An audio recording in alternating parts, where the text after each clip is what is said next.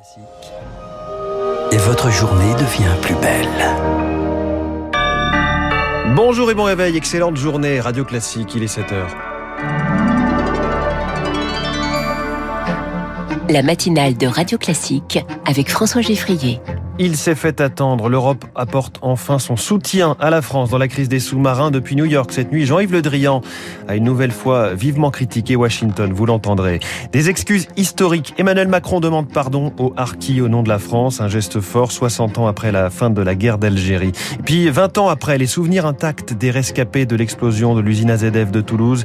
Témoignage dans ce journal. Enfin, la réouverture des États-Unis aux touristes sera l'édito de François Vidal dans 10 minutes. Puis l'invité de l'économie, Franck Mouton, président de France Biotech, dans un quart d'heure avant les unes de la presse avec David Abiker.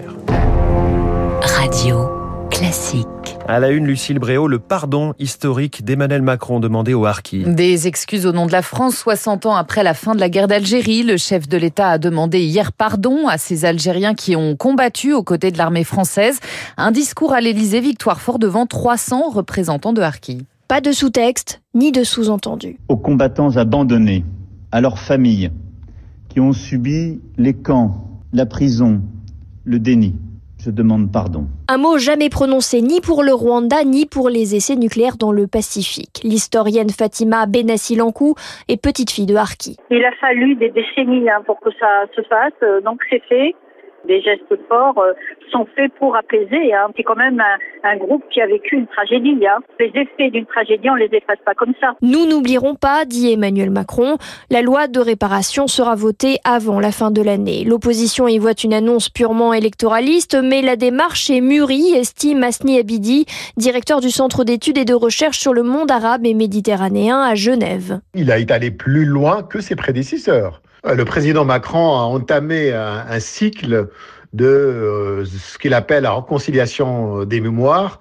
C'est un acte courageux, mais on sait que s'attaquer au dossier algéro-français est énorme. Ce pardon hautement symbolique pourrait raviver la question des excuses de Paris pour tous les crimes de la période coloniale en à Algérie. À noter que le chef de l'État espère que le projet de loi encadrant la réparation des préjudices subis sera voté avant la fin de la session parlementaire en février prochain. L'Europe apporte enfin son soutien à Paris dans la crise des sous-marins. Et c'est l'information de la nuit en marge de l'Assemblée générale des Nations Unies. Elle s'ouvre aujourd'hui à New York. Réunis hier soir, les ministres des Affaires étrangères des 27 ont clairement exprimé leur solidarité à l'égard de la France. Cette crise affecte toute l'Union pour le chef de la diplomatie européenne, Joseph Borrell.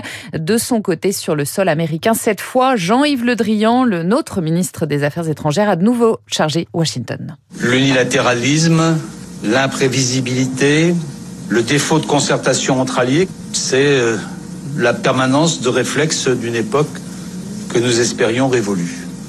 De ce qui est en cause aujourd'hui, au-delà de la rupture d'un contrat, la rupture brutale, c'est d'abord la question de la rupture de confiance. Joe, Joe, euh, Joe Biden, pas Jean du tout. Jean-Yves Le Drian, absolument.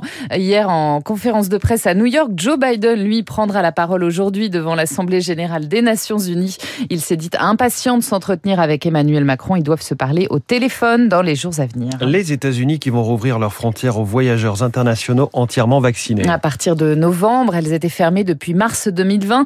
Même vacciné, il faudra se faire tester et porter un masque. Un système de suivi des contacts sera également mis en place.